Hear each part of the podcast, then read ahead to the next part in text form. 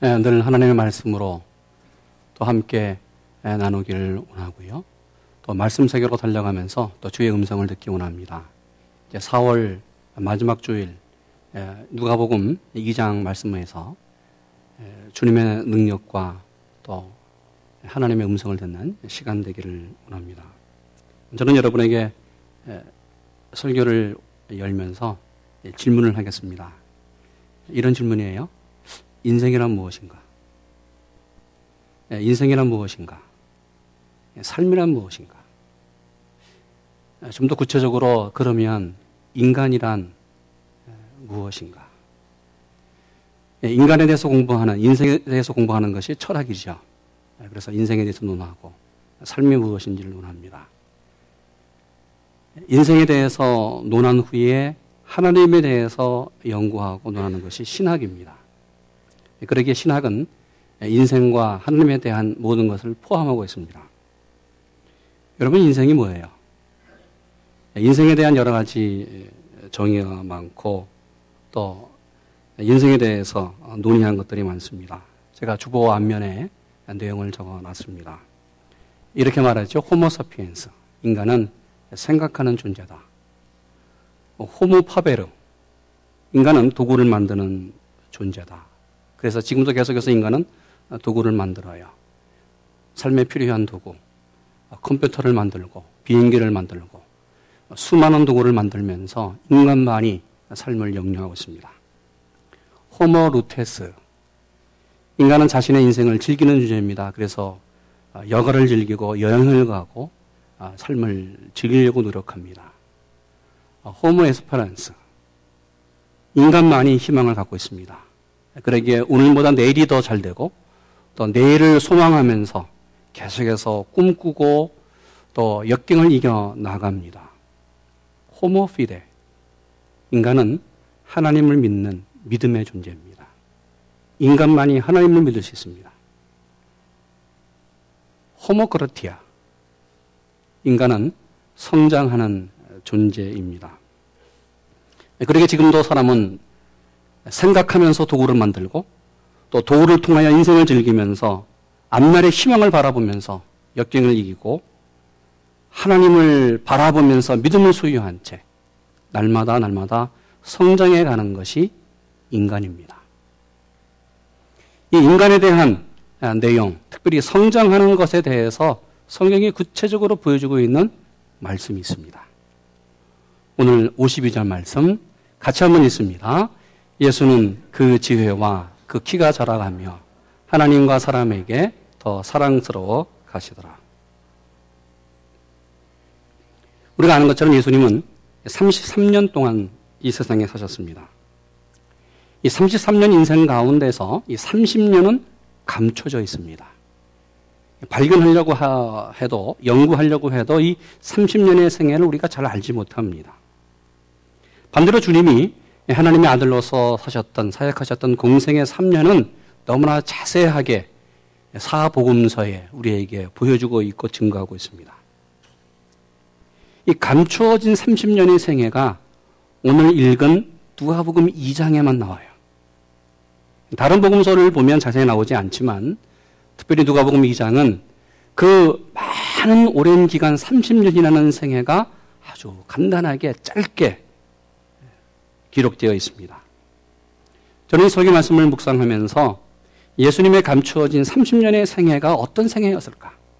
깊이 묵상하고 또 기도하고 또 공부하고 보면서 참 본문이 대단한 예수님의 30년 생애가 참 대단한 삶이었다를 발견했습니다. 그러면서 오늘 본문을 통하여 주님께서 바로 사람이 성장에 대해 가는 과정을 아주 정확하게 빠짐없이 기록해 놓았다는 사실에 제가 큰 은혜를 받았습니다. 예수님이 얼마나 멋진 인격체로 아, 그리고 온전한 사람으로 아, 그리고 하나님이 가장 사랑스러워 하시는 하나님의 아들로 성장하셨는지 그러게 다시 52절 말합니다. 예수는 그 지혜와 그 키가 자라가며 하나님과 사람에게 더 사랑스러워 가시더라. 이 말씀을 통해서 예수님의 성장이 오늘 우리 현대 21세기 살고 있는 우리에게 어떤 의미가 있고 우리가 어떻게 성장해야 되고 어떻게 우리가 살아가야 되는지 배우고 은혜를 받기를 원합니다. 사실 예수님은 세상 모든 사람들이 소망하는 모델이에요. 우리의 삶의 멘토, 우리 신앙의 모델이고 우리 모든 것의 멘토가 되신 분이 주님이십니다. 가장 이상적인 하나님의 아들이셨습니다. 그러기에 하나님의 자녀인 우리 모두가 예수님처럼 하나님의 아들로서 온전하게 신앙적으로 하나님의 자녀 되기를 원합니다. 반대로 하나님 아버지는 바로 아들 예수님이 성장하신 것처럼 온전하게 하나님의 아들로 성장하신 것처럼 바로 당신의 자녀인 우리가 예수님처럼 성장하기를 원합니다. 그러면 예수님이 어떻게 성장했을까? 숨겨진 30년의 삶 가운데 예수님은 어떻게 하나님이 가장 원하시는 하나님의 아들로 성장해 갔을까? 그 내용이 무엇이고 그 모습이 무엇일까? 첫째로 예수님은 키가 성장했습니다. 그리고 52절 말하여 예수는 그 지혜와 그 키가 자라가며 키가 성장했어요. 이 키가 성장한다고 하는 의미는 크게 두 가지 의미가 있습니다. 첫째로 외부적인 성장, 외적인 성장, 신체의 성장, 육체의 성장을 말합니다. 그래야 주님은 신체적으로, 육체적으로 점점 시간이 지날수록 성장해 가셨습니다.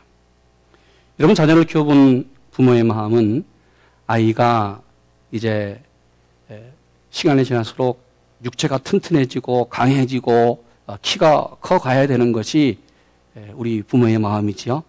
아, 그래서 뭐 숨겨놓여 있는 키를 발견해서 키 높이 뭐, 뭐 성장 호르몬을 주기도 하고 그렇습니다.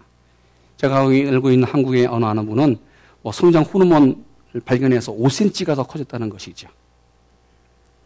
아마 키가 커가는 것 다 부모의 소망이에요. 저도 소망이 있어요. 제 나이는 키가 안 크겠죠? 키가 성장했어요. 여러분 생각해 보세요. 자녀가 작년이 됐어요. 20살이 훨씬 넘었는데 신체적으로 아직도 아이에 머물러 있다고 한다면 부모의 마음이 얼마나 아플까. 주님은 시간이 지나면서 외적으로 육체적으로 성장했습니다. 둘째 이 키라고 하는 어, 말은 어, 헬러 말로 나이를 말해요. 세월을 말해요. 주님이 외적으로 성장하면서 세월이 지나가면서 시간이 지날수록 온전하게 인격체로 성장해 갔다는 것입니다. 이것을 나이가 들었다. 나이가 들었다. 나이는 시간이 흐르고 세월이 흐르면서 사람이 갖는 자연적인 현상입니다. 이 나이에는 두 가지 성장이 필요해요. 그래서 나이가 들수록 지적으로 성장해야 됩니다. 우리가 외적으로, 외부적으로 키만 성장하는 것이 아니라 배우면서 또 삶의 경험을 통해서 지적인 성장이 우리에게 있어야 됩니다. 그래서 생각하는 것, 행동하는 것, 모든 면에서 그 나이에 맞게 성장해 가야 됩니다. 어른이 됐어요. 서른 살이 훨씬 넘었습니다. 이제 성인이 대해서 결혼까지 했는데 생각하는 것과 행동하는 것이 10살 어린아이 같이 행동한다고 한다면 이거 온전한 성장으로 생각할 수 있습니까? 보통 문제가 아니에요. 키가 성장했다. 나이가 성장했다고 하는 것은 지적으로 온전하게 성장해 갔다는 것입니다. 나이가 들수록 윤리적으로 도덕적으로 토탈 인격적으로 주님은 성장해 갔습니다. 나이가 들어 어른이 됐습니다. 배운 지식이 굉장히 많아요. 아니, 그분의 배경을 보면서 학력이 너무너무 화려해요. 세상 경험이 너무나 많이 많습니다. 그런데 그 사람의 인격에 문제가 있다고 한다면 보통 문제가 아니잖아요. 나이가 들수록 배울수록 세상 경험이 많을수록 인격이 풍부해지고 인격이 완성해져 가야 됩니다. 그렇게 공자는 논어 위정편에서 나이에 대해서 이렇게 정의했습니다. 마흔 살에는 미혹됨이 없기에 불혹이요. 쉰 살에는 하늘의 뜻을 깨달았으니 지천명이요. 예순 살에는 귀가 순해져서 하늘의 소리를 어, 들을 수 있기에 이순이요. 이르는 마음에 하고자 하는 일을 하여도 법도의 어긋남이 없었기 때문에 일은 종심소육 불류거라 말했습니다. 여기 계신 모든 분들 그 나이에 대가 있어요. 마흔은 마흔에 대해서 쉰 살이면 쉰 살에 대한 예수는 예순, 이름이면 이름에 대한 그 나이에 대해서 책임을 져야 되는 인격체가 되어야 돼요. 여러분 하늘의 소리를 듣길 원합니다. 뭔가 정말 욕심 없이 하나님을 바라보면서 그 나이에 따라 살아가는 여러분 되기를 원합니다. 오늘 주님이 키가 성장했다. 나이가 들었다는 것은 신체적인 성장과 동일하게 인격적으로 주님이 온전하게 성장해 갔습니다. 세월이 흘러 나이를 먹어서 그런데 세월값, 나이값을 못하고 있는 분들 있지 않습니까? 여러분, 나이값 해야 돼요. 나이가 성장한 것처럼 우리 인격이 성장해 가기를 원합니다. 예수님은 시간이 지날수록 신체가 성장했습니다. 나이가 들수록 온전히 인격이 성장했습니다. 그러기에 그 결과가 52절. 예수는 그 지혜와 키가 자라가며 하나님과 사람에게 더 사랑스러워 가셨다. 주님이 하나님에게 귀한 사랑을 받았습니다. 하나님뿐만 아니라 세상 사람들에게도 많은 사랑을 받았습니다. 인격적으로 온전하게 성장해 가자 하나님으로부터 큰 사랑을 받았습니다. 여러분, 우리 모두 주님처럼 성장하면서 하나님으로부터 사랑받는 여러분 되시기를 축원합니다. 주님이 또 어떻게 성장해 갔을까? 주님은 지혜가 성장했습니다. 다시 한번 52절 읽습니다. 예수는 그 지혜와 그 키가 자라가며 하나님과 사람에게 더 사랑스러워 가시더라. 주님은 지혜가 성장해 갔습니다. 주님이 지혜가 어떻게 자라났을까? 도대체 지혜가 자라는 것이 무엇일까? 뭐 신체적으로 뭐 인격적으로 배워서 성장하는 것 다 볼 수 있어요. 근데 지혜가 자랐다. 이것을 어떻게 할 수 있을까? 성경은 이 말씀을 구체적으로 우리에게 보여주고 있습니다. 오늘 본문 말씀을 어, 증거하기 전 본문 앞에 사건이 하나 있어요. 오늘 41절 말씀이 그 사건으로 오늘 우리에게 지혜가 성장하는 모습을 보여주고 있습니다. 6월절이 되었을 때에 주님의 부모님은 요셉과 마리아는 주님을 데리고 예루살렘 성전에 6월절을 지키러 올라갑니다. 6월절 절기 행사를 다 마치고 이제 나사렛 동네 자기 집으로 돌아가요. 나사렛으로 이제 내려가면서 하루 길을 걸었습니다. 근데 주님과 함께 간 것 같은데 아들 예수와 함께 부모가 나사렛으로 내려가는 것 같은데 예수님이 보이지 않는 거예요.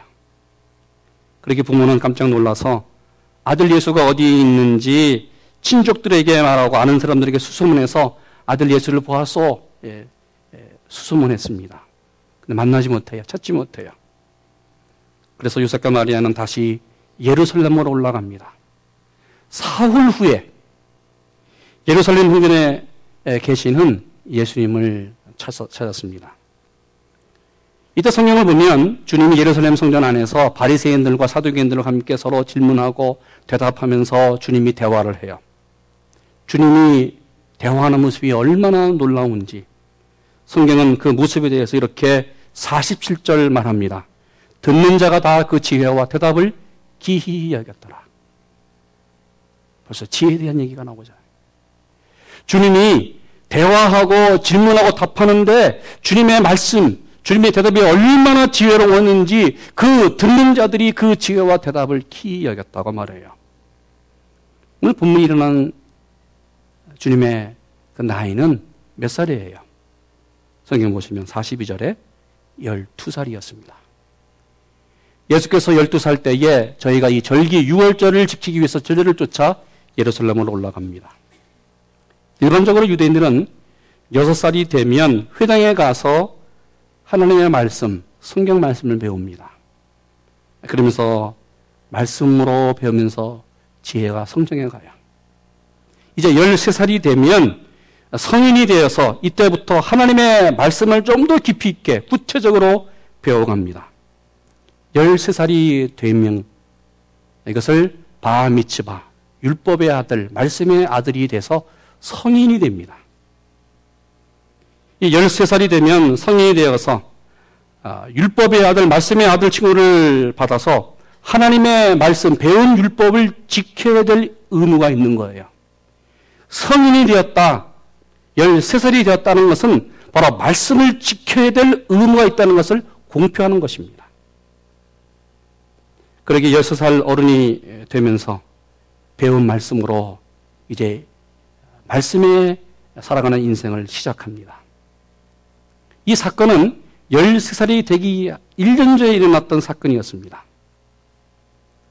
예루살렘 성전 안에서 아들 예수님이 사람들과 함께 대화하는 것을 보면서 부모가 놀라서 이렇게 주님에게 말합니다. 48절 그의 부모가 보고 놀라며 그의 어머니는 이르되 아이야 어찌하여 우리에게 이렇게 하였느냐 보라 내 아버지와 내가 근심하여 너를 찾았다 말합니다.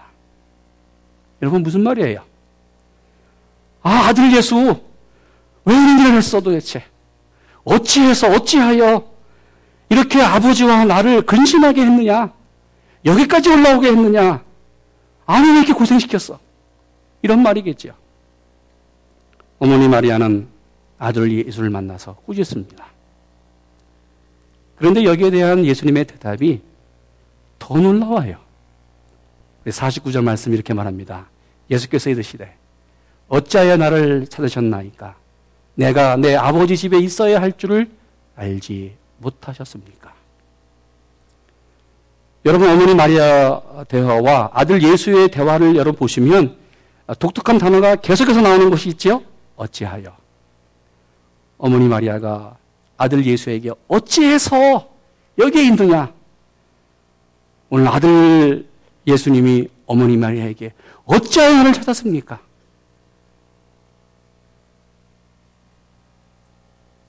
무슨 말일까? 어머니 마리아와 아들 예수님의 생각이 달랐습니다. 예수님이 왜 나를 찾으셨습니까? 질문하면서 내가 내 아버지 집에 있어야 될지를 알지 못했습니까? 오늘 주님은 말했습니다.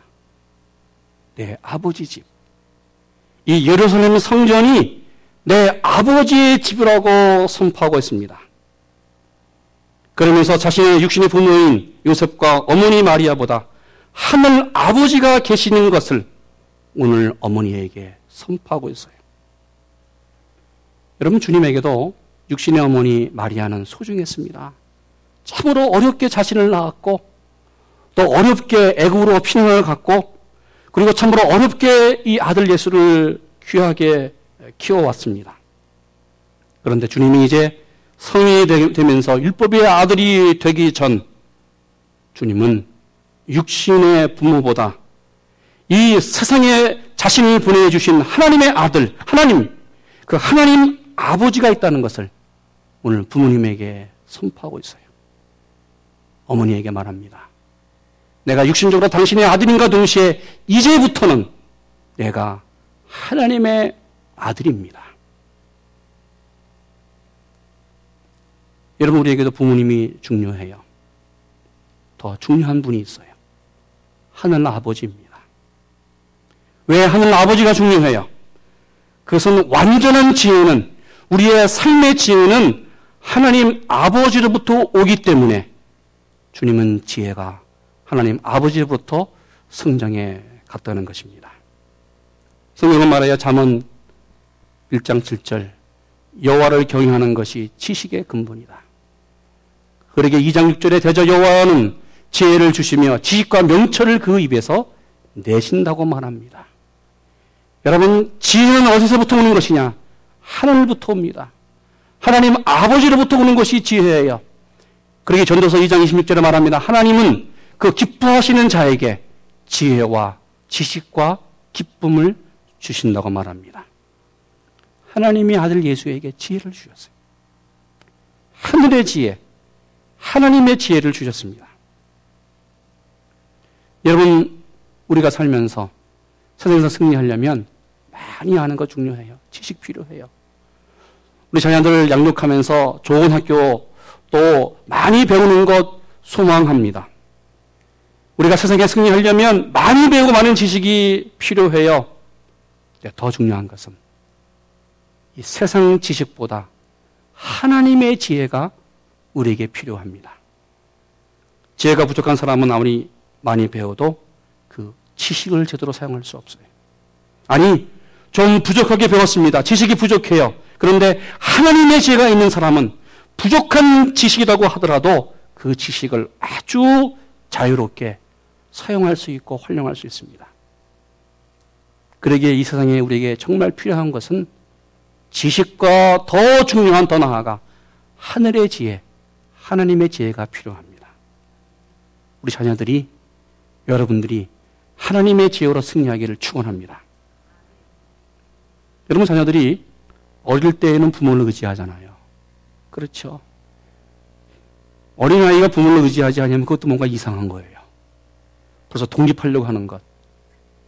요즘은 반대가 돼가지고 우리 아이들이 마마 어, 보이, 마마 보이가 됐잖아요. 마마 거리 됐잖아요. 그렇죠?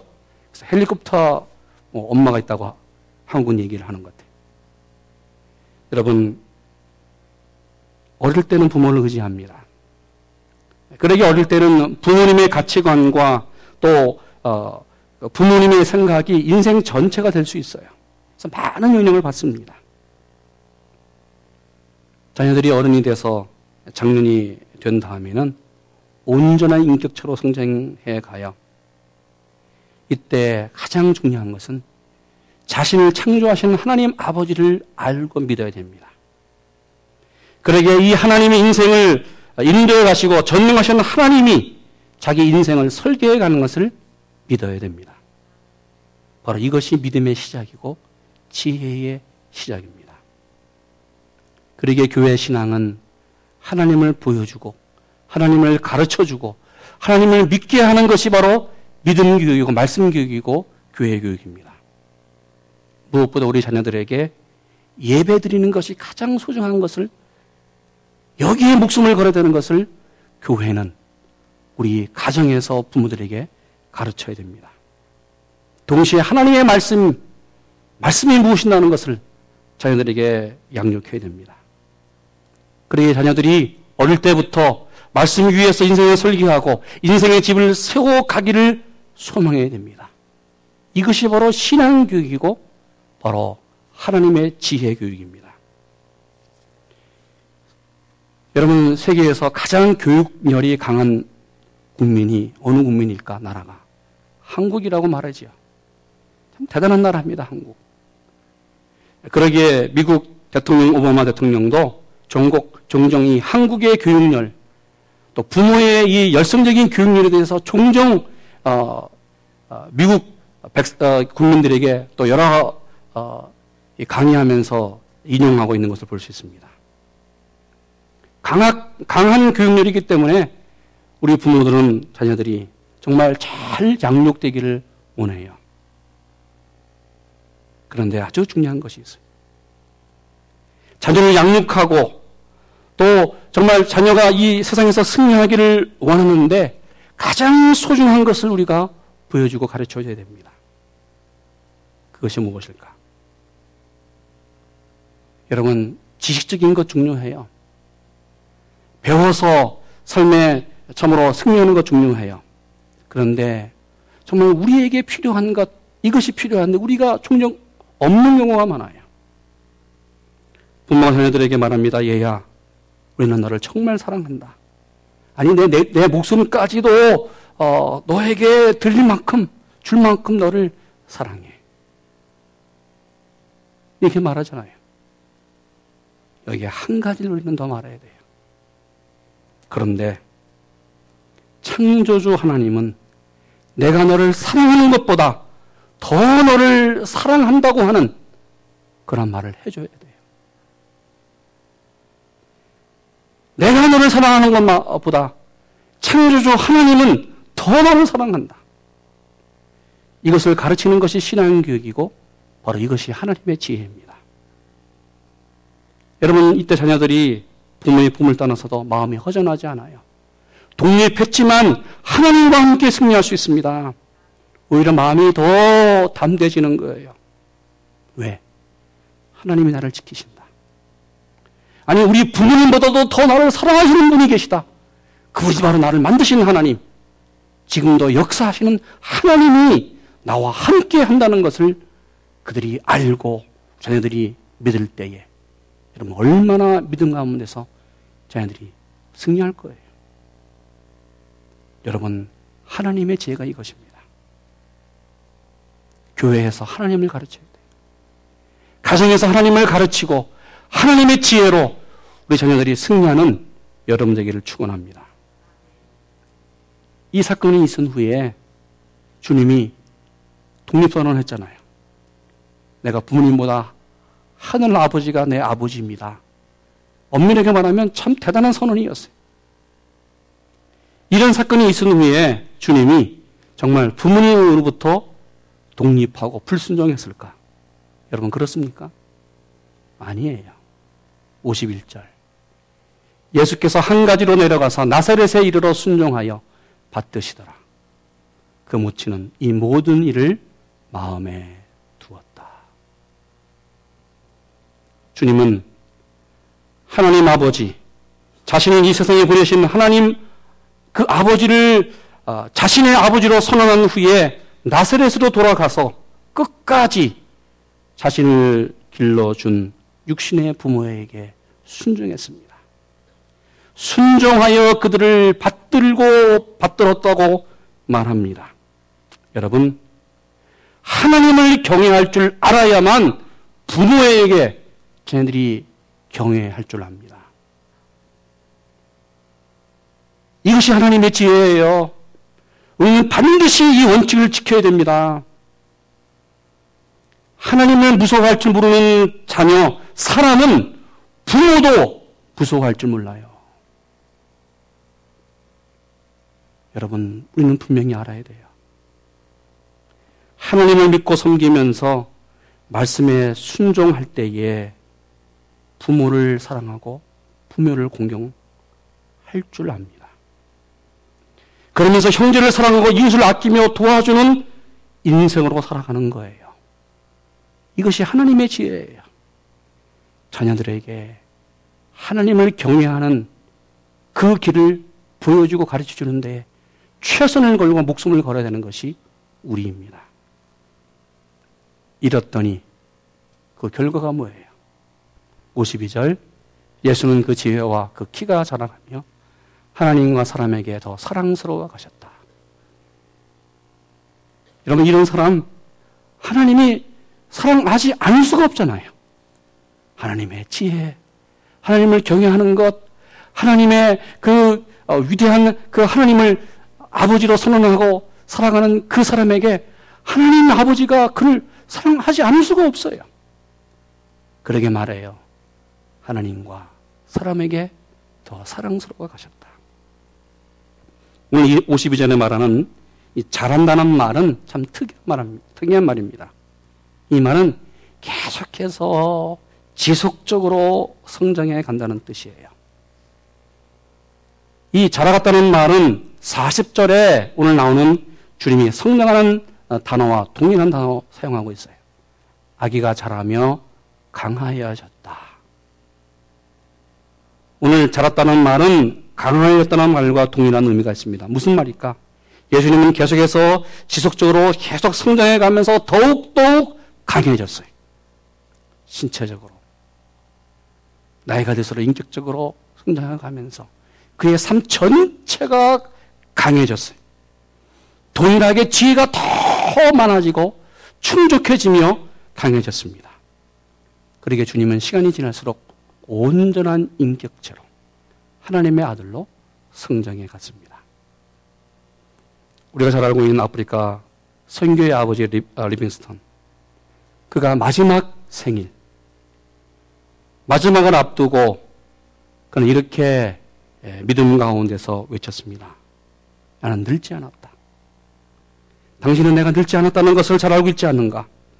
나는 누구보다도 더 밝은 희망과 더 밝은 멋진 미래를 예, 가지고 있다. 이것이 바로 하나님이 나에게 주시는 지혜고 능력이다. 이 말을 듣고 난 후에 동료가 리빙스턴에게 이렇게 대답했습니다. 그래, 당신은 한창 자라고 있는 늙은이 일세. 생애 마지막 날, 생애 마지막 생일에, 마지막 생일에 당신은 한창 자라고 있는 늙은이일세. 멋있는 말이에요. 여러분, 오늘 우리에게 이런 고백이 있기 원합니다. 당신은 지혜와 나이가 한창 자라고 있는 사람일세. 옆에 있는 분에게 좀 얘기할까요? 당신은 한창 자라고 있는 사람입니다. 그렇죠. 여러분, 우리는 한창 자라고 있습니다. 여러분, 성장이 멈춘 것이 아니에요.